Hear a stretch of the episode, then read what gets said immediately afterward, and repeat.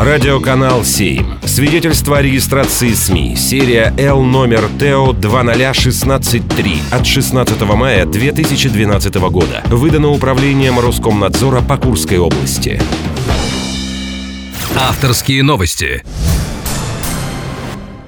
Здравствуйте, это режиссер-постановщик концертно-творческого центра «Звездный» Сергей Ромашкин. И в выпуске авторских новостей я расскажу о главных, на мой взгляд, событиях недели в жизни Курска и области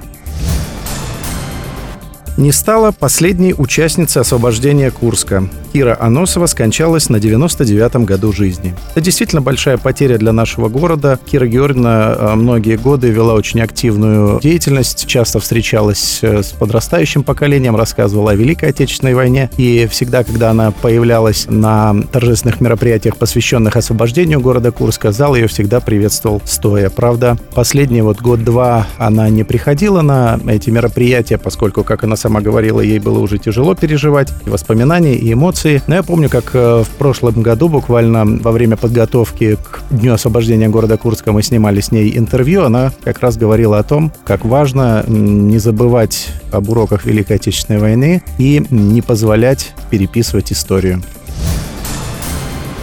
В Курске проходят внеплановые проверки торгово-развлекательных центров.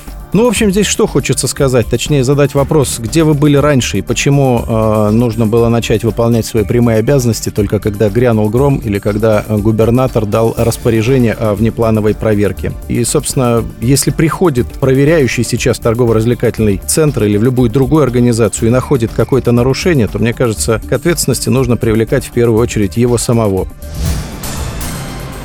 На ремонт улицы Ленина в Курске потратят 70 миллионов рублей. Это на самом деле круто, хотя где мы возьмем деньги на каждую улицу, а их в городе много. И вообще есть места у нас, которых пока еще вообще не касался асфальт. В связи с этим радует еще одна э, новость э, этой недели о том, что в Курск доставили 20 подаренных Москвой трамваев, потому что, например, по Верхней Луговой, кроме как на трамвае, сейчас проехать невозможно.